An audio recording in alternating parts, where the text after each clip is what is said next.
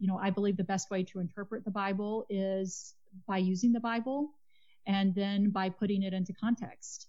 And those are pretty traditional, you know, sort of evangelical modes of understanding the Bible, um, which is why it's so ironic to me because if we use the Bible to interpret the Bible, complementarianism falls apart.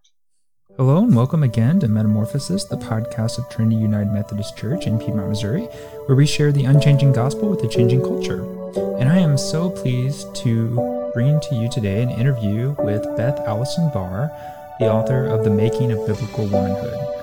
Um, Beth Allison Barr is a medieval historian and graduate uh, dean of the graduate school at Baylor University and she has made a huge impact over the last year or two um, with her book, The Making of Biblical Womanhood. Um, and as we get into in our conversation, this book um, addresses the cultural construction and the historical construction of this idea of men and women having these God ordained roles um, and this complementarian philosophy or theology. And so this is a, a really great conversation. She is so smart, so well spoken. Um, she really knows this stuff inside and out.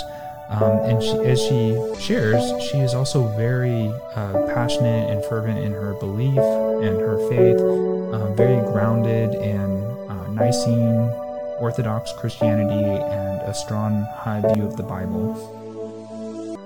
So let's get to this great conversation. Beth, how would you describe your faith background? Oh, gosh. I don't remember a time when I didn't know about Jesus or uh, the Christian faith. Um, I grew up, my parents were very strong believers. Um, of my earliest memories are my mom uh, doing Bible study early in the morning. She's been a Bible study teacher all of my life. In fact, she still teaches Bible study. She teaches, um, she separately with her in her home that she's been teaching, you know, for for over a decade, um, just you know, an individual. And so there's not a time in her life where she's ever not taught Bible study. Um, so I grew up with uh, with uh, models of very strong faith, and I became, I professed um, you know, my own belief at a relatively young age. You know, I was uh, junior high-ish and I was baptized. Um, let me see, how old was I? I think I was uh, 12 when I was baptized, 11 or 12. Um, so anyway, so this, I, I don't ever really remember a time not hearing the gospel and not believing the gospel. Um, so, and and most of that time has been spent in the world of conservative evangelicalism. So, you know, I grew up Baptist, I grew up SBC Baptist, um, and even there's been times in our life where we haven't been at a Baptist church, but they've it was at a Bible church. So, which functioned in many ways like a, uh, a cross between an SBC church and a PCA church. So anyway, so if that if that's a little bit helpful. Mm-hmm. Yeah, that's very helpful. Um, what is your overall argument in the making of biblical womanhood?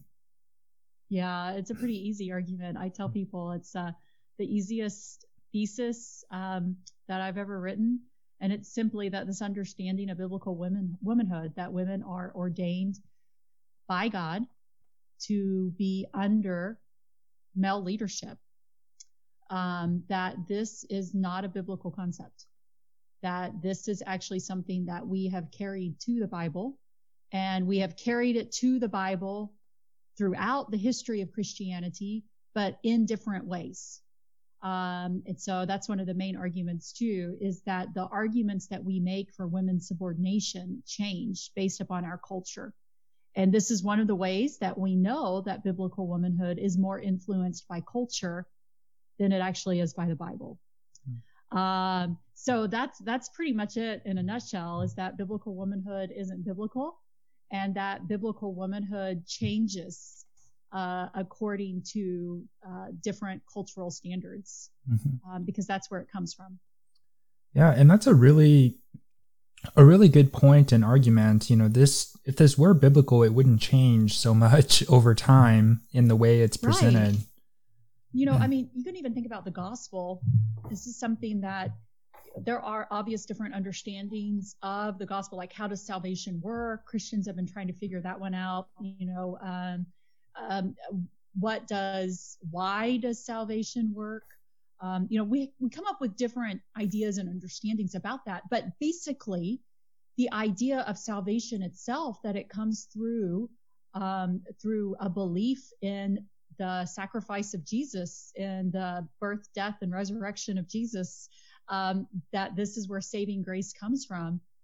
That's pretty much consistent. I mean, that is consistent throughout Christian history. Uh, and so it's, there are these theological truths that have remained consistent despite all of the variations in Christian culture um, and Christian history. Uh, it's it's the things that we add to that gospel that change. Mm-hmm. So I want to ask also, why did you want to write this book? I didn't want to write this book. Um, I did not want to write this book. Never even occurred to me to write a book really until 2018 when I was asked if I had thought about writing a book. And um, so this is not a book I ever set out to write. It is not. Uh, I never really wanted to be in the spotlight the way that I that I have been. I'm very much a behind the scenes person. Uh, so this has all been a really strange, bizarre experience for me. Um, but it was a book that I felt compelled to write. When the question was put to me, have you considered this? My thought, when I thought about it, I was like, oh, I could do this because I realized that I had the academic expertise to see this from a different perspective than it has mostly been argued from um, I realized that I had the experience um, that I had lived through um, really the church too um, in, in more than one way, the impact this teaching had on women. And then I also had the evangelical credentials because I, I am one. And despite the fact that people keep trying to push me out, um, and argue that I, you know, belong somewhere else, uh, you know, they, they really can't because, because I, I firmly still believe in scriptural authority. I still believe in the gospel. I'm a gospel centered scriptural authority. And those are two of the defining characteristics of what um, evangelicals claim or at least the theological evangelical, not the cultural mm-hmm. practice of evangelicalism. But those are two of the major tenets. Um, and so I, so I am part of this world. Mm-hmm. And so I realized that I could speak in a way that other people couldn't speak. Mm-hmm. So that's really ultimately why I wrote the book. I, I, you know, I've said before, it was kind of an act of desperation because it was like, I know things that other people in my world don't know. And if they knew them, they might think differently about this. Mm. Yeah, that's that is so true. Um, you know, I love the book, and uh, in large part because of how you frame it in that way. That you know, I've lived my whole life in this world. This is what I was taught. This is what I heard it being taught. Except when I became a medieval historian, I knew that this wasn't always the way it is now. Right and I and I wanted to speak into that and, and let other people know that too. Um, you also write in the book and say that Christian patriarchy is still patriarchy. Um, yeah. What do you mean by that? Yeah. So there's a lot of people have gotten upset about this um, and want me to soften it or you know want want me to go back on that. That there's some that you know it's it's it's such a no brainer to me you know, all patriarchy is, is this systemic, um, you know, structure that places women underneath men. And in a way that women cannot, that women don't have the same opportunities as men, that women economically are always paid less than men, um, that you know legally women are often under considered to be under the authority of men. They don't have the same type of legal freedoms that men do. Um, you know, and people in the US may be like, oh, but women today are legally the same.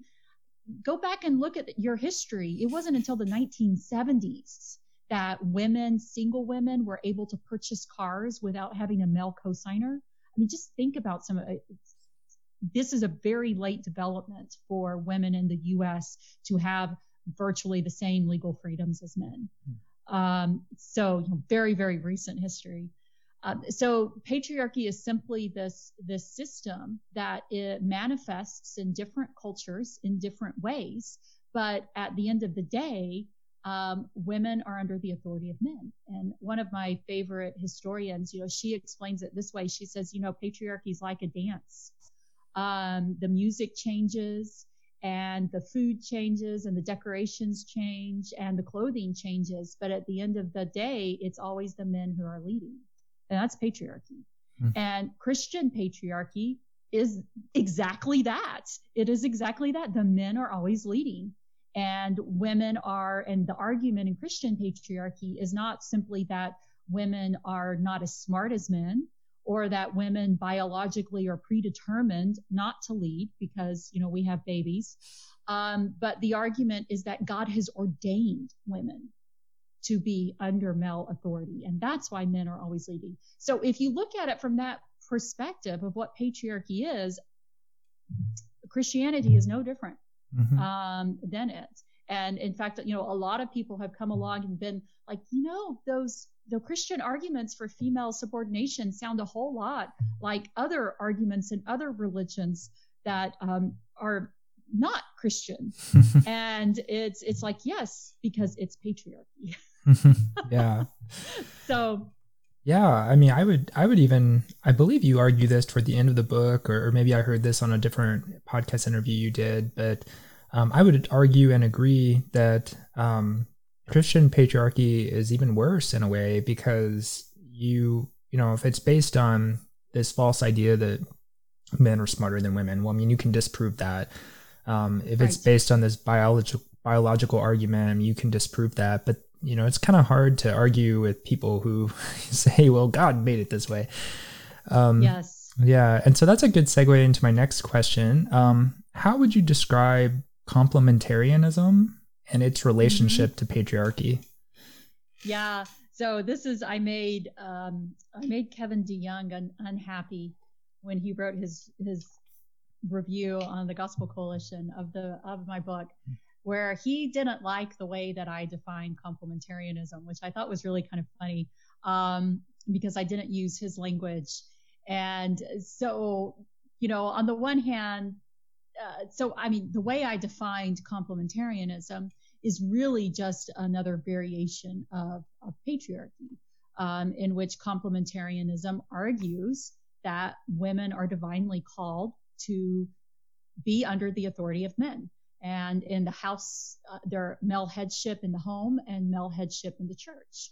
Um, and while it's there's different variations of this, you know, there's some that call themselves soft complementarians that they believe in male headship but and they still believe in male authority in the church but women can do a whole lot of things like even preach maybe as long as they're under male leadership. And then what they call hard complementarianism which are where women um, are have almost no voice in the church whatsoever at least in leadership positions. And women also have you know the way male headship is interpreted in the home may even go as far as saying women can't work outside the home um, that women have to, you know, even sort of enforcing even things like homeschooling in the home, even conversations among hard complementarians like, can women go to college? I mean, these are seriously conversations that people are still having. Can women go to college if all they are supposed to do is get married and be under male leadership? So is it right to let a woman go out of her out of her father's house and go to college before she goes into her husband's house? So mm. that's like sort of the more extreme version of hard complementarianism. Um, the problem though is that it all hard complementarianism is the logical outcome of arguing that women's primary role, godly role, is to be a wife and a mother and that that should always be first in a woman's life. I mean, that's really what complementarianism argues that women are under male leadership and that women's primary godly calling is as a wife and a mother and everything else has to take second place to that. Um, so, you know, so it's sort of the logical outcome of that. You can see where you get to arguments. I mean, should women go to college if their primary calling is is not to work outside the home? Mm-hmm. Um, so it's you know it makes sense, even though most people would not carry it to that extreme. Um, so the, that's what you know complementarianism. The Danvers statement, um, you know, talks about it in a way that's I guess that's what Kevin DeYoung wanted me to quote, or the SBC 2000, you know, the Baptist Faith and Message, um, and what that that both it and the Danvers statement say that women are equal to men, but they are called to submit graciously. So it's actually a choice on the woman's part to submit to submit graciously to the leadership of her husband and to put her household first. Um, so I guess complementarianism in that sense, it puts the onus on the woman hmm. to accept her role, which is why women who um, don't accept complementarianism are pushed out and, you know, labeled as being feminist, which is seen as a bad word among complementarians um, and because they are not putting they are they are not choosing to submit mm-hmm. and so that's also why it becomes a sin of pride for women because they are not doing they are sinning because they are not doing what god has called them to do um, so on the one hand, there are those distinctives, I guess, within complementarianism that puts the, you know, the Christian, that puts it in Christian terms about why a woman should be at home and why a woman should be under the leadership of her husband, and even interpreting a woman doing other things as being sinful behavior. I mean, that puts it in, makes it a little bit different. Um, but at the end of the day, it's still this patriarchal structure. Mm-hmm. Um, also, complementarianism is a really new word, uh, 1986, 87 is when they coined the phrase complementarian, mm-hmm. and they coined it because um, they thought patriarchy was too hard of a word, even though they used patriarchy. I mean, that's what's so funny too, is people are like, it's not patriarchy, and I'm like, well, until 1987, it was. you know, they, I mean, that wasn't that long ago, um, historically speaking, um, and so they they called it patriarchy themselves. Mm. Until then, when they decided that a nicer word was complementarianism.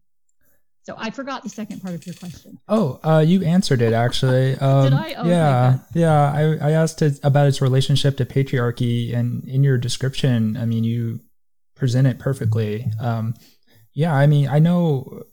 I, I think most complementarians, you know, say something like, "Well, we believe men and women are equal, but yes. called to these different, distinctive, complementary roles." But then, you know, when you look at it or dig into the details it's exactly what you describe. Um, you know, it mm-hmm. just so happens that men's God ordained roles are the leadership roles and working outside the home, and women, uh, their God ordained roles just happen to be being a wife and a mother and staying at home. And and like you said, the natural conclusions from that is well, should women even go to college? Um, right. You know, and then another thing uh, that really struck me as you were talking, you said uh, you were describing how in soft complementarianism, you know, they say that women should graciously submit and it should be a woman's mm-hmm. choice to do that. And I could see that I could see that logic theologically, except of course they don't accept that choice if it's not the choice they want, right? Then they start pressuring women, you know, you're sinning, you're prideful. Um, right. And so your your answer just definitely nailed that relationship to patriarchy. Um, so I want to get into the Bible a little bit. Um, if you read certain passages, it's pretty clear that Paul is responding to concerns and ideas that were brought up in the letters he received. But Paul doesn't use quotation marks and signal phrases to let us know when he's quoting someone versus when he's writing his own thoughts. Um, and so in your book, the, the Making of Biblical Womanhood, you argue that we may have confused Paul's counter arguments right. against pagan culture with Paul's own thoughts. Um, so could you talk a little bit about how Paul maybe quoting someone else in First Corinthians specifically yeah. uh, when he appears to say that women should be silent and learn from their husbands? So, you know, I think that when we think about Paul, I think what we need to do is we need to flip where we start with Paul. And often as conservative evangelicals, we start with these very specific verses that seem to be saying women be silent, you know, that, or that do say women be silent, women submit to the authority of your husbands, etc. We start with those. And my question is why? Why do we start with those? Um, we start with those because we want to enforce female subordination. The problem is, is that if we start with the rest of Paul, if we start with Romans 16, if we start with the fact that Romans was delivered by a woman and read by a woman, um, if we start with all of the women running throughout the Pauline letters who Paul recognizes as co-workers alongside him and calls as deacons um, and calls one an apostle, um, if we start with those women who are the majority, you know, there's many more references to these women than there are verses that say women be silent and women submit to the authority of your husbands. Um, then we've we've got to look at those verses differently because Paul cannot be telling women to be silent because he gives women permission to speak throughout the rest. I mean, he, you know, he regards them as his co-workers doing the same type of work as men. Um, if we look at Paul and compare it to the Gospels, see the same thing. Um, we see not only, you know, we see like people like Martha, who is the only other person in the New Testament in the Gospels who recognizes Jesus for who Jesus is. It's Peter and Martha who are the only ones. I mean, I don't think this is accidental that we have you know, God made sure that we knew that not only a man recognized Jesus for who he was, but a woman did too. Um, the same sort of thing. Um, we have Mary and Martha who are put up as the model, um, really deacons. Um, when you know talking about the service of the 70 going out and what to look for and what not to look for and mary and martha are the models for a good um, you know for what you are to to look for these people who are serving god and welcoming these deacons into their home and also themselves doing the work of deacons. The same work, the same word for deacon, for the service of a deacon is what is used to describe what Martha is doing. Um, you know, we've, we've made her into a household servant when that's not really what she was doing. She was doing the same work as the, as the disciples and the rest of the, you know, um, deacons. So we've got to, you know, my question is let's, when we start from those places, then there's a problem with what Paul is saying. Either there's a problem with what Paul is saying or we have read Paul wrongly. And while, yes, Paul was human, he could certainly contradict himself. Um, I don't think he is contradicting himself. Um, you know, if we put those verses within context, what we find is that Paul is doing with those verses exactly what he does throughout the rest of his letters. He's correcting problems within specific churches. And and what that does is it it lessens the significance of those verses because while there are broad um, you know there are broad principles that we can learn from them the broad principle to learn from paul is that we are called to unity in christ and we are called to not think ourselves as better than anyone else. You know, he uses this body imagery over and over. We are not to think ourselves as better than others. We all have different gifts. We all have one purpose, um, which is to further the gospel of Christ. And so those are the big overarching principles. And then what Paul does is he goes through and he deals with these individual problems it, that are causing disunity, that are, you know, hurting the gospel, um, and that are causing some people to think they're better than other people. That's he goes through and he deals with those all of those problems, and that's you know if you want to summarize what Paul's doing, that's what Paul's doing. So then, if we take these verses about women and put them in that context, then we're like, okay, so we have a couple of choices here. One, Paul is speaking to very specific circumstances with these with what's going on with these women, which you know we know is the case. Um, two, how is Paul using these verses? And one of the ones, you know, that we know for sure, we know that one of the ways Paul teaches, he's a trained Roman orator. Um, and he uses a strategy that Roman um, rhetoricians used. And he uses several strategies that they used actually. And one of them is, you know, is this quotation method, where in in order to refute an argument, they quote that argument first. They say this, and Jesus does this. You have heard this. now I'm going to tell you this. This is what Paul does. I mean, and there's several places, especially in Corinthians, where um, scholars do not dispute that Paul is doing this. Like when he's talking about, you know, food is good for the body and the body for food. That's a Roman quote. That's a Corinthian quotation. Hmm. Nobody really disputes that. Um, and so we know Paul does this in other places. And so it seems to me that where Paul tells women, you know, women be silent and women ask your husbands at home, it's that's a very jarring break in what he is doing in this passage that's talking about, you know, that really is talking about order in the service. And then all of a sudden he stops and does this. Um, it makes a lot more sense, though, if you think about that he's actually quoting what the Corinthian world is doing, especially when we find out that um, the comments that he makes are almost word for word what we find in Roman law and what we find in other Roman literary sources, which is, you know, um, maybe a little telling that these aren't Paul's words. And so it makes sense, you know, where Paul's going through and talking about order and worship, and then he stops and he says, Y'all are telling women to be silent and not to talk in church, but to ask their husbands at home. And then he follows it. He says, What? Did the word of God originate with you? Are you the only ones it has reached?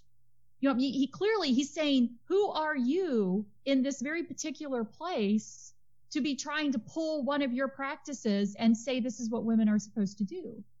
And he says, No. All things are to be done in unity and with order. Um, and so what, you know, if we read it that way, what Paul is doing is enforcing what he allows women to do throughout his letters, which is speak. um, and so it just makes a lot of historical sense. Now, you know, I did have one sort of smart aleck um, uh, graduate student. I work a lot with graduate students, and so I was giving a talk, and I had one of them, and he said, "Well, you know, it's really hard to know quotations in Paul, and I don't know how you could say definitively that's what Paul's doing. And I said, Well, I didn't say definitively that's what Paul's doing. I asked a question. I said, Is it possible for us to read Paul this way? Because this is not the only possibility. Um, but all of the reputable possibilities do agree that these are not Paul's words. That either somebody, you know, this is one that often Christians don't like, you know, did somebody insert those words in? That is a scholarly possibility because we know these aren't Paul's words. Um, the other, which I think is the more likely one, because Paul does it throughout, you know, Corinthians, is Paul is quoting. That's why they're Roman words because Paul's quoting them, and then he's refuting them. Um, but what when we look at the scholarly, you know, we, when we look at what Paul's doing, it is not a responsible conclusion to say that Paul is telling women for all time that they cannot speak and that they have to ask their husbands at home, because that is not consistent with what Paul does throughout the rest of the letters. Mm-hmm. Um, so he has to be doing something else here. And it makes sense that he is doing what he's done in other places, which is quoting a bad practice and then refuting it. Um, Lucy Peppiatt does a beautiful job with this with, in her Women in Corinth. Scot McKnight also has written quite a bit about this. So there's a lot of good, solid Christian scholars um, who have done a wonderful, wonderful job talking about what Paul is really doing here. Yeah, that's a an excellent, very thorough explanation, and and I love that how much of that explanation is grounded in the Bible. You know, look look yeah. at what Paul himself says in the totality of his letters and ministry. And these couple verses really stick out as being inconsistent with Paul himself. Um, and then from that, what are the implications? What are the possibilities? Um, right. Yeah. And so I also want to um, ask about Bible translations because um, this yeah. is something else you talk about. Um, so you explain in your book that certain Bible translations deliberately mistranslate key passages um, to minimize the importance of women, like Junia the apostle, and other translations maybe insert a lot of male pronouns that don't exist in the original yeah. Greek manuscripts. Um, so they're making Paul seem like he's really focused on men preaching only uh, because they added like eight pronoun male pronouns. Yeah. Um, so I, I kind of wanted to take a broader focus. Um, how are Bible translations created, um, and how yeah. can that process result in mistranslations? So, um, you know, this is this has actually been one of the most surprising um, responses that I've gotten from people is about this chapter, chapter five in the making of biblical womanhood. Um, and that's simply because I, I did not realize how much of this is new information to people. And that's, you know, and I don't, I just sometimes when in the scholarly world, um, we sometimes forget how much is not disseminated to the church in a usable way. And actually, this is one of my biggest beefs. I mean, I, one of my biggest problems with um, the evangelical world is that we is that reputable information about what's going on with the Bible, scholarly information, is not being disseminated through te- to teach to people in the church. I mean, they're just simply not getting these things. A lot of it is academics' fault because we write horribly and we write only for each other in an exclusive way that excludes people. And I mean, that's our fault um, for doing that. Um, but it's also the fault of the church and the Christian um, uh, publishing industry that only that does not publish scholars um, in a way that gets into Sunday school material you know, for, I mean, if you go through, I, I do this all the time. I'm horrible. Um, you know, I'm in a Sunday school class, they're using a Sunday school literature, and I immediately flip to try to see what the bibliography is. And I go through and I look and I see who they're quoting. And what I usually find is that they are only quoting other people like them. And so, you know, if it's Lifeway, they only quote things published by Lifeway. They only quote, you know, they have a very small group of authors that they quote from in there um, who are all quoting each other. And so what you end up with is this sort of self-fulfilling circle um, where they're only telling each, they're only saying the same things that they've always said, that they then quote each other as proof of saying these things. And so it just gets in this little circle here. Um, so there's all sorts of problems with this. Um, and, and it really comes out in Bible translations, I think. Now, I will put out here, I, I don't want to scare people, um, 90 to 95 percent of all modern English Bible translations are the same, pretty much the same. You know, um, none of the variations in modern Bible translations mess with the gospel of Jesus. Now, there are some that are outside of Orthodox Christianity um, that, you know, where people have done that. You can think about like the Jehovah's Witness um, and things like that, you know, and they are outside of the bounds of Orthodox Christianity because they believe Jesus is a created being, which goes back to Arianism. Um, and so nonetheless, but they have, you know, they've done different things to the Bible. So I'm not talking about like that. I'm talking about within the bounds of Christian orthodoxy, um, and, you know, Nicene Christian, Christians. And what they have done and so 90 to 95% of those English Bible translations, you know, they're virtually the same. So take the RSV, the Revised Standard Version, um, which was the translation in the mid 20th century. It was done by a lot of academics. Um, it got a lot of pushback by ordinary evangelicals because they made the word about Mary, the mother of God. Um, they changed it from virgin to maiden, essentially, is what they did and everyone went out through the roof that they were trying to diminish the virginity of Mary, which means diminishing the the God nature of Jesus. Um, that's not at all. The word maiden is actually interchangeable with virgin. I mean, virgin was our word that we put in there. So it's all this, but everybody decided that RSV was really liberal um, because of that one change. And so it's actually, it's kind of funny. The RSV is actually not really all that liberal. It has, it, anyway, um, but the I, ESV. Sorry, I wanted to interject real quick. Oh, um, yeah. Please the, do whatever. No, no. I just since you mentioned the RSV specifically, I've heard the RSV is actually more faithful to the original trans uh, text, um, and what you were describing there with the word virgin versus maiden seems to support that. So I just I just wanted to interject real quick and throw out there that that irony that you know this text is trying to be more faithful to the originals, but then gets labeled as quote unquote liberal um, um, because it contradicts not the biblical text, but what we have been taught to believe about the biblical text. Yes. You know, we loaded this word virgin in a way that it wasn't loaded in um, in you know in the time of Mary. I mean, mm-hmm. saying that a woman was a, a, maiden and unmarried still in the household of her father means exactly the same thing. Yeah. Um, and so anyway, but we we make distinctions that people in the biblical world would not have made.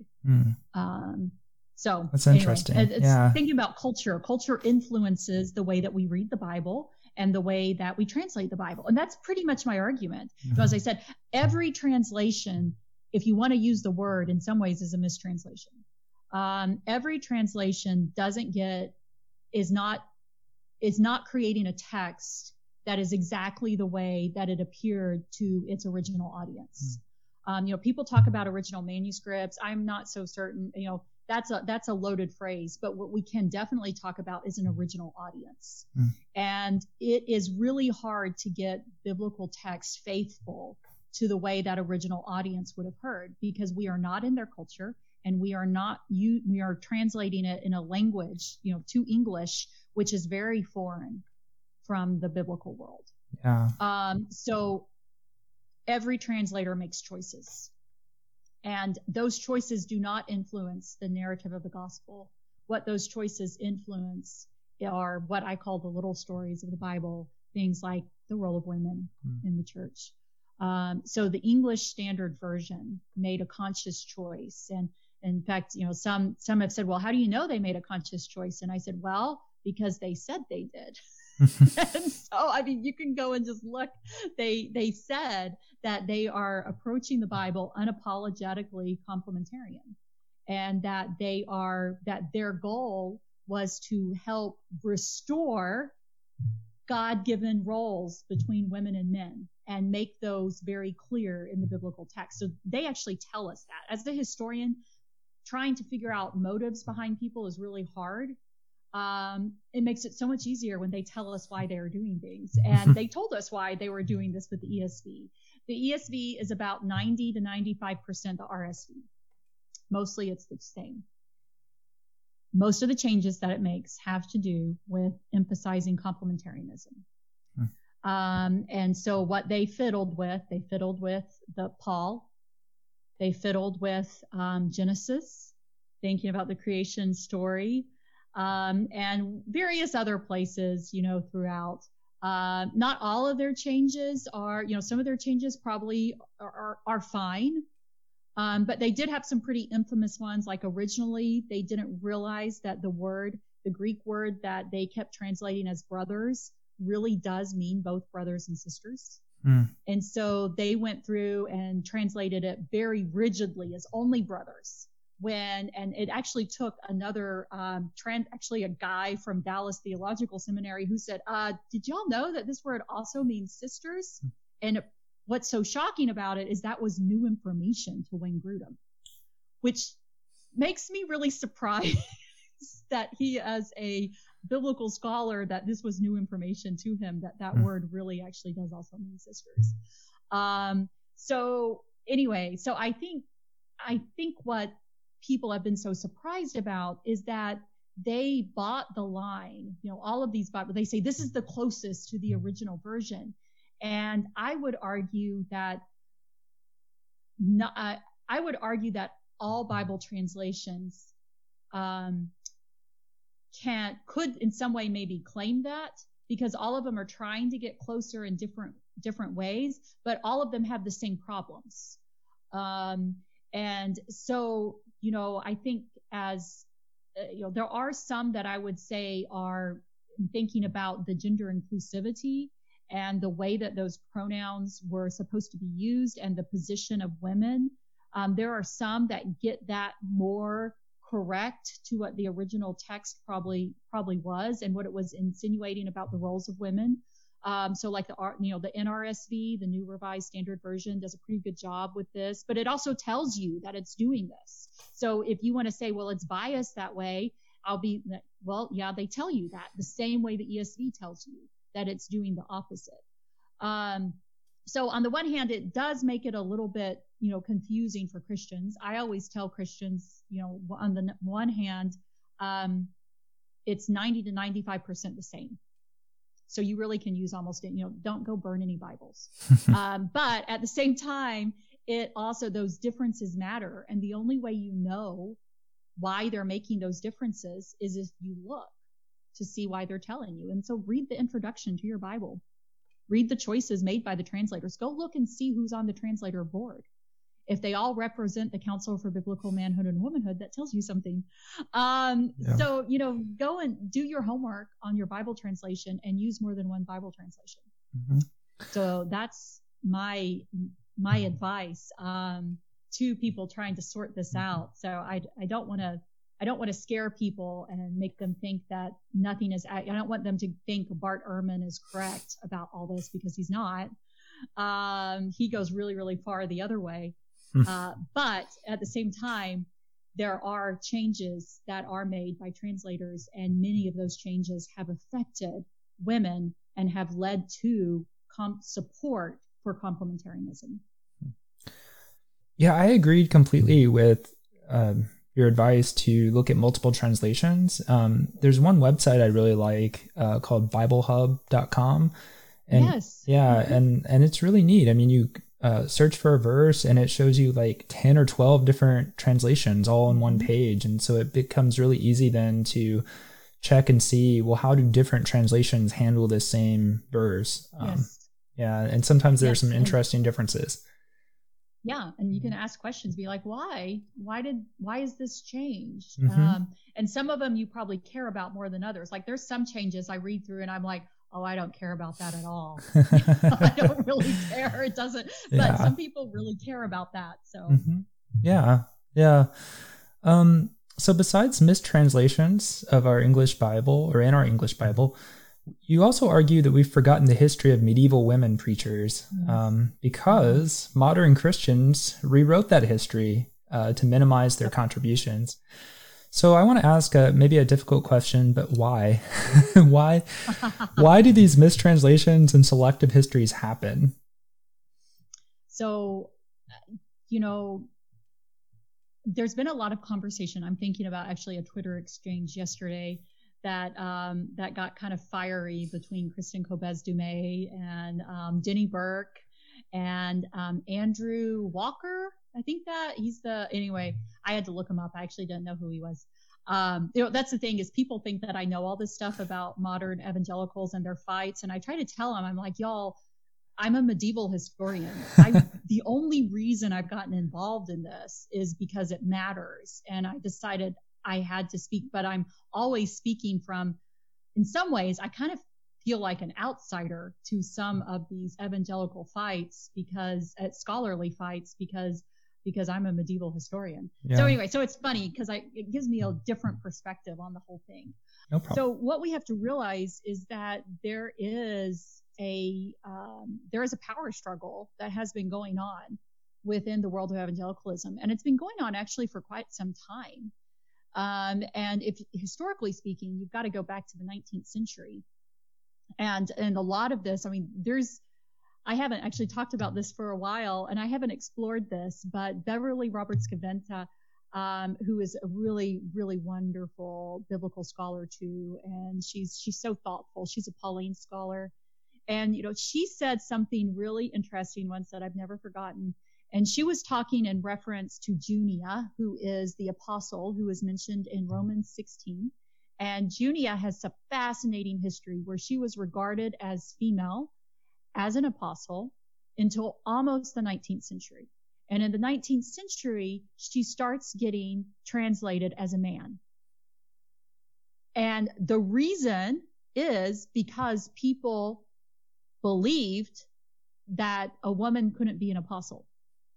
So they decided that she had to be, it had to be Junius, that it couldn't be a woman. So that, that was their reason. Hmm. Beverly Roberts Gaventa suggests that this actually took off during the era of suffrage. And she, she says that it is her gut that it has to do with trying to suppress the suffrage movement. Mm. You know, essentially trying to minimize women's leadership in the Bible to make an argument about why women shouldn't have the right to vote. This is a fascinating or, you know, fascinating suggestion. Um, you know, she says that it's just, it's her gut and also sort of looking broadly at when this happens. Um, so I haven't explored this. This is a wonderful avenue to explore to see if there's any connection between what's going on with Junius these Bible translations and and the suffrage and the anti-suffrage movement. Hmm. Um, but I that pretty much answers your question. I mean, people don't like this. People don't like they say, oh well, you know, we honestly believe this from reading the Bible, and I'm like, sure, there are things I honestly believe, you know, reading the Bible, but I still always have to ask myself, why do I believe that? Uh, I don't think that's a scary question. I think it's a question we should all ask. You know, like if you ask me, why do you believe in Jesus? Um, know, Frank Schaeffer actually asked me that not too long ago in the middle of his show. He he essentially he said, "Why do you still believe?" And and I'm like, you know, I still believe because I have asked myself the hard questions about Jesus, and what I have found only strengthens my faith. Um, and I believe that um, I believe that Jesus is who we who He says He is, that He is God, and I believe that salvation is only through Him. Um, and so, you know, but I have asked myself the hard questions about why do I believe that? When I look over the framework of Christian history, everything that I look through supports, you know, allows, strengthens my faith. Um, so I think when we think about like women and why do we believe this? You know, why do we believe that Junia, um, if she is an apostle, she's not the same type as apostle as everybody else? You know, we need to ask ourselves, why do we think that? And if you get back to those motives of why do we think that, what it usually comes down to is because we don't believe that women can do these same things as men. We believe that women, especially for evangelicals, we believe that women are called to different roles, the separate but equal, which should give us a lot of red warning flags. Um, as one of my students said recently, said that has a lot of Plessy versus Ferguson vibes to it. And I'm like, yes, it it does. Um, so we need to ask ourselves why. And what we find is that some of these strongest arguments trying to push women um, under and emphasizing that women should not have these leadership positions, they usually come at times in church history where um, the church or different groups within the church are trying to strengthen male leadership and reinforce male leadership. So we put this in the context of um, American history in the 20th century. We know that women mm-hmm. served as never to the same level as men because it's always harder for women to do these things. But we know that women were ordained, ordained in evangelical spaces, in many evangelical spaces. We know that women um, led churches as you know, what we would call today a senior pastor um, in you know throughout the the 20th century. The shift happens after World War II. Um, and if you think about, you know, feminism is born in a moment where American culture is trying to convince women to go back home. And they actually are starting to, they pass laws. You know, there's many times where women, once they get pregnant, they can be fired from their jobs. I mean, women faced this in the 50s and the 60s, um, and even the 70s. Women would hide their pregnancies because they, they could get fired for it. Um, and there would be no legal recourse for them. And so we think about, you know, it's in that context where they're trying to push, get women to go back home so that men can have these jobs. Um, and this is also what's going on in churches at a time when women are beginning to fill up the seminaries and beginning to be ordained as as pastors, all of a sudden we get this hard turn in the church that begins to argue that women cannot have these roles because God says so. And it seems a very, you know, concerted effort to keep women out of men jo- men's jobs. Um, and history shows this pattern repeats itself in the making of biblical womanhood. I talk about a time when this happens in the Central Middle Ages, um, where exactly, you know, the same type of thing happens, where they are trying to um, to bolster the authority of male clergy, and it comes at the cost of women in leadership positions. Yeah. Um, and so this is a pattern that repeats itself, and we saw it repeated in the post World War II America and event, eventually what happened, you know, in the 60s and 70s, that's what gave birth to complementarianism. Hmm. Do you think that those um, those concerted efforts happen uh, as a result of like these three guys who, you know, really are looking out for themselves? Like, I want to make sure I've got the top position. Um, and then that kind of mm-hmm. uh, bleeds out or do you think it's more of a bottom up thing where maybe more broadly like men aren't coordinating necessarily but they're you know like implicit bias is leading them to just think well a man should be doing this not a woman and yeah uh, what you know yeah, what are no, your I, thoughts that no i think a lot of it is i mean it's patriarchy. Yeah. Um, this is part of our this is part of our heritage you know the us the western worldview um, although we shouldn't use the word world worldview, but our Western sort of heritage, um, we inherited ideas that women are are not equal to men, and the the 19th century, we are definitely a product of the 19th century, very close to us in time. And the 19th century had some of the um, harshest sort of, you know, this idea that women belong under male authority, that women are not equal to men. Um, you know, even sort of this is, you know, birth came from the Enlightenment. That's another historical periodization that I don't really like, but I use it because we know what that means, the Enlightenment, and in which they argued that women's brains were made differently from men and that women, you know, simply did not have the mental capacity to be in leadership positions. And so those ideas carried into the 20th century. You know, you can see hmm. them playing out in like the suffrage fight um, you know, sort of all every there was a lot of um, fluctuation during the war years, World War One and World War Two, um, because it was kind of all hands on deck. And so what we see is we see women moving or women staying. A lot of women were already working. They stay in these spaces. They get more authority in these spaces because the men aren't there. And then we see women moving into positions that men had had previously. Um, and then it's after this war where the men are coming home and there's not jobs because women are in them. Mm. And so it's this sort, and then we also have a problem again with, you know, thinking about what do we do with uh, things like childcare and all of this sort of, you know, the American business model is based upon men working outside the home. It is not based upon women and it is not very including of family life. COVID's kind of changed all that, but um, before COVID, you know, it wasn't very including of family life.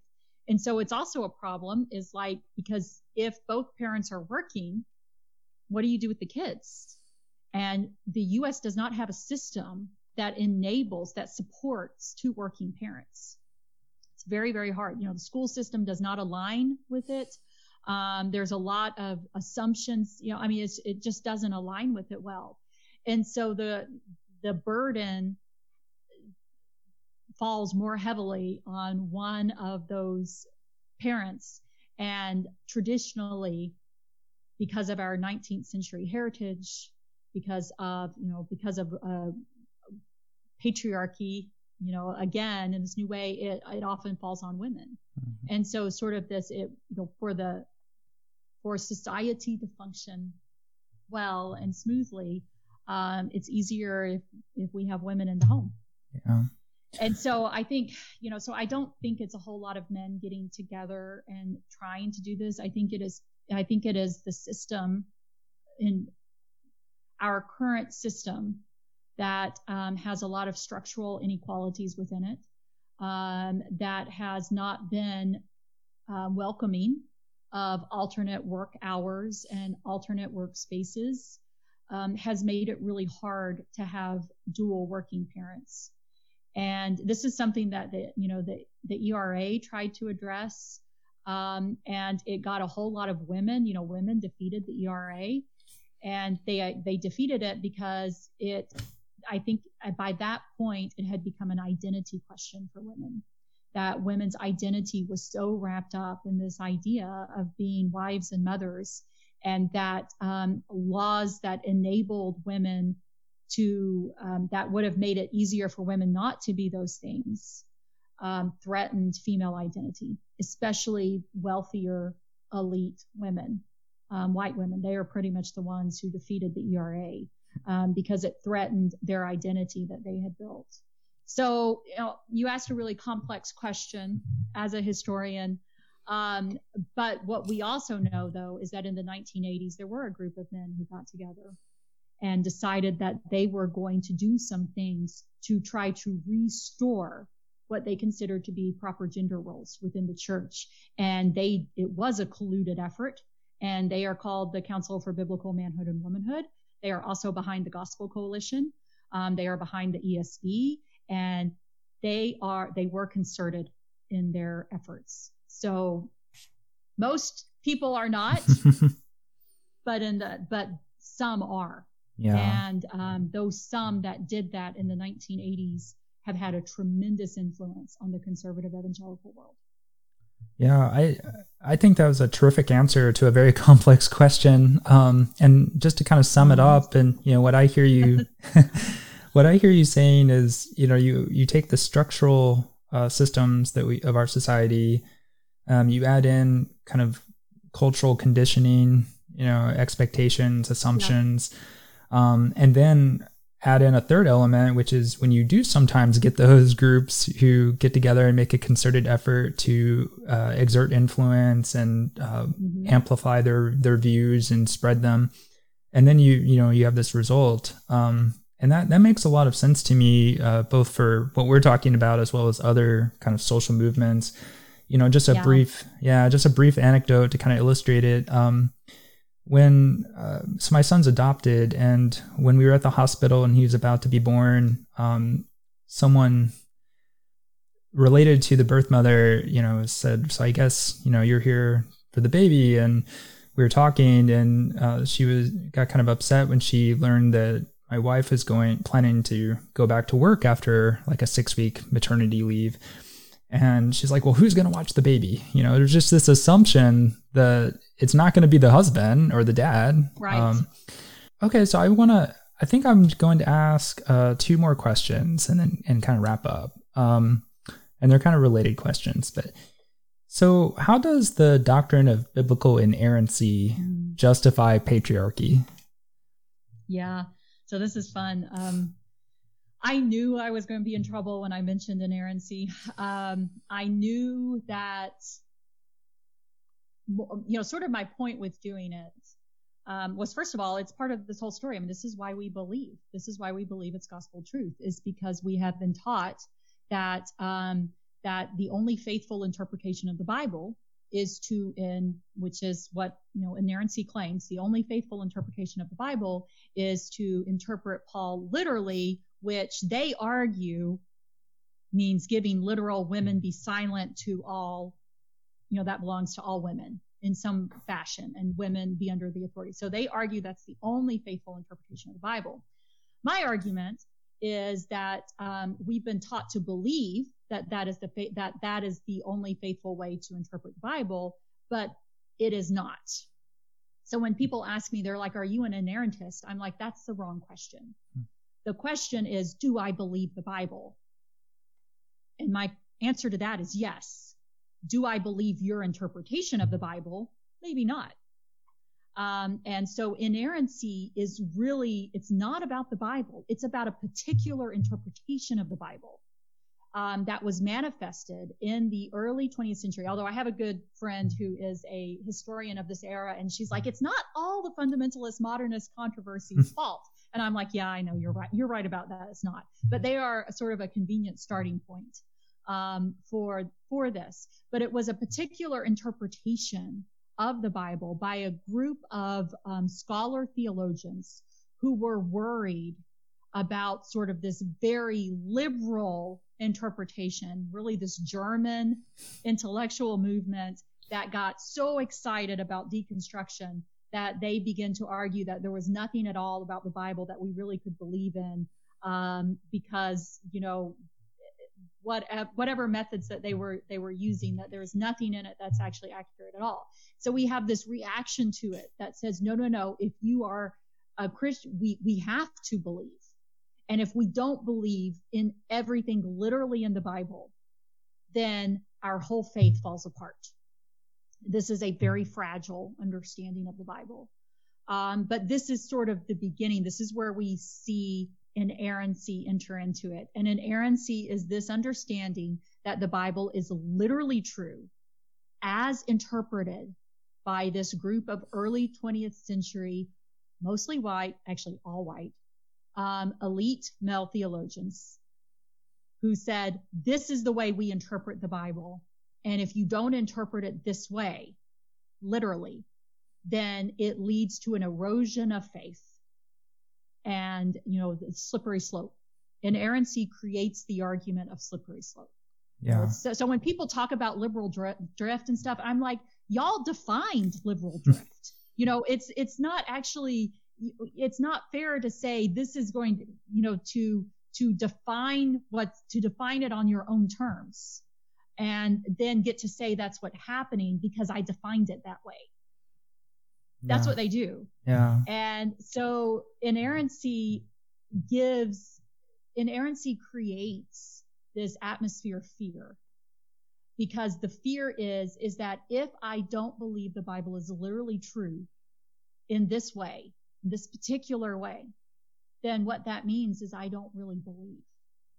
And it makes us fearful as individual Christians. You know, you know, if I even go down that road, I'm maybe I'm not really saved. And this is actually terrifying to people who are really reformed in their thinking because, you know, either you're reformed, either either you're saved or you're not saved. And that's also simplifying reform doctrine, but sort of fun. So it's like if I go down that path, maybe that means I'm not I'm not really one of the elect. And that's a very, you know, that can be a very scary, scary thing too. Um, but it creates this atmosphere of fear. And it also creates an atmosphere out of this atmosphere of fear is this idea you can't even question it. Yeah. And so for women to question male headship is to question the gospel. Hmm. Yeah. And, and that's what inerrancy has done. Um, and really that's what I was trying to disentangle in my book is to show that this is not part of the gospel. This is not part of the gospel. Um, and so even if you still believe in complementarianism, but you walk away from my book realizing that people who don't believe in it can be faithful Christians too, then I'm fine with that. Yeah. Yeah, I absolutely. Um, so this is maybe a little bit of a loaded question, but but in your view, um, is inerrancy the best way to understand the Bible, or do you read the Bible and believe in the Bible uh, from a different perspective? Um, I don't think inerrancy is the right word. I mean, you know, that's, I'll just get down to it. I don't think inerrancy means what we think it means. um, I, it, we use it to, we think it means being faithful to scripture and believing mm. in scriptural authority. Um, but what it really means is being faithful to scripture in a particular way as defined by a small group of people. Yeah. Agreeing with their um, interpretation. Yeah. Mm-hmm. It's inerrancy is interpretation. Hmm. Inerrancy is not about believing in the Bible. Yeah. And so I would say I believe in the Bible. In fact, people would probably be really surprised how traditional I am in believing, you know, the Bible and the things in the Bible. Um, you know, as one one person said, you know, she said, Beth, you're pretty much a dyed in the wool evangelical. And I'm like, yeah, I am, which is funny too, because um, I actually would be a lot of help to the evangelical world, except for they're afraid um, because I because I'm not complementarian. Yeah. So um, so no, I actually, I mean, I I believe I'll I'll go head to head with Bart Ehrman on on the Bible that um, you know I I believe it's I believe it's true. If you want to use true in that way, I believe that Jesus is the Son of God um, and that uh, that salvation comes through the the death and resurrection of Jesus. Mm. And so, uh, you know, and I'll I'll hold really fast to that. I also am pretty, you know, I I am Protestant for a reason. I'm not Protestant just because I grew up that way. Um, I'm a Catholic historian. I'm a medieval historian, so I'm a Catholic historian. I understand Catholicism really well. There's many things about Catholicism that I think is are really wonderful and you know beautiful pieces that we've lost. But I'm not Catholic. Um, I believe Catholics are my Christian brothers and sisters, but I believe that we do have a different understanding in theology, and um, I I prefer Protestant understandings of theology. And so, you know, so I'm I'm pretty pretty traditional in those ways. I'm very happy as a Baptist. People ask me, why are you a Baptist? And I'm like, well, because I believe in Baptist ecclesiology. um, I believe that power being concentrated in the hands of individual of you know certain individuals within the church is dangerous. And Baptists believe that you know essentially we we do everything by committee. And I think that's the it's not always perfect, and Baptists get uh, things wrong a lot. Um, but I think it is a better form, you know, this emphasis on the significance of the church, the importance of the body, and the importance that the body has to work together. Um, all of these things. So I I'm pretty traditional in, in those those types of understand you know of understanding the Bible. Um, I also have you know I believe the best way to interpret the Bible is by using the Bible and then by putting it into context. And those are pretty traditional, you know, sort of evangelical modes of understanding the Bible, um, which is why it's so ironic to me because if we use the Bible to interpret the Bible, complementarianism falls apart. I mean, that's the thing. It just it doesn't hold up when you use the Bible to interpret those verses. Yeah. Yeah. So, yeah. Yeah, I think that's a, a terrific answer. And uh, I've never really thought about it in that way that, you know, stop even using the word. It's not the right word. We, it doesn't mean what we think it means. Um, right. Um, because, yeah, I mean, just kind of circling back to our earlier part of our conversation, um, I mean, when you start to put these verses in their ancient context and you start to, you know, think about the audience in that time, I mean, you're already moving away from what many people mean by inerrancy. You know, they mean like this plain, right. this very plain, literal interpretation. You don't have to read into it; just read the words on the page. Um, right. And but that's you can't do that when you're right. reading an ancient text written for ancient audience in a culture and language. It's not even our language, and um, yep. yeah. So so yeah, I, I would agree with you that you know let's get past that debate and talk instead about well how do we understand this contextually? Because that's actually a high view of scripture and it respects the scriptures yes. and the biblical authors. Yeah. Yes i mm-hmm. i totally agree with that. That's what i think. So you know i um i i have am trying to remove the word inerrancy from my vocabulary. Um as well as trying to impress upon other you know some people though i still like they'll ask me and i'll explain all this like what i just did to them and they'll be like okay but are you an inerrantist like, oh. no I, i'm just not going to answer that question for you. Um, sure. because it's if i say no then you're shutting your ears. If i say yes I'm not really telling the truth. Yeah. Yeah. And even though I mean it the way you think you mean it, but sure.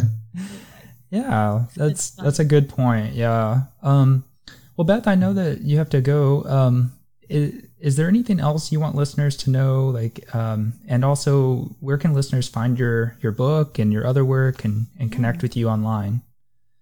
Oh yeah. Well, thank you first for having me. People can find me on Twitter for better or for worse. Um, that's probably easiest. I'm also on Instagram. Instagram is much more fun because you just get to post pictures. Uh, so mm-hmm. I like I like Instagram a lot. But um, anyway, and I mostly am a medieval historian, so you know probably most of my other work you don't want to read. Um, although I do have some accessible articles out there that are that are fun. Uh, but I am going to keep writing. You can find me on the Anxious Bench where I write pretty regularly on Patheos. And so you'll see me at least once a, once a month appear on, on the Anxious Bench. Um, and there will probably be some more books coming. Wonderful. So. Beth, thank you so much for your time and this wonderful conversation. I've really enjoyed it. Yeah. Well, thanks for having me. And tell your wife hello. I will. bye. Okay. bye bye. Okay, so I hope you enjoyed that conversation as much as I did.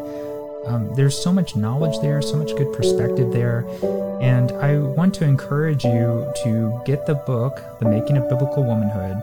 Um, there is so much more in that book that we did not have time to get into in our conversation. Um, I had a one, a couple questions that I had to just completely leave out due to time constraints. Um, I really appreciate Beth and making the time in her busy schedule in her life to talk with me. Um, it's actually kind of a funny story. Um, Jessica, my wife Jessica, um, told me, "Hey, Beth Allison Barr just tweeted that she's open to podcast interviews again." And so I messaged her and I said, you know, if you would uh, come on my podcast, it would make my wife so happy. and so that's actually kind of how I landed um, Beth Allison Barr in her busy schedule. Um, so I really appreciate her her time and her willingness to come on, and uh, just such a great conversation. And the book is fantastic. If you liked the book, liked this conversation, you would love the book.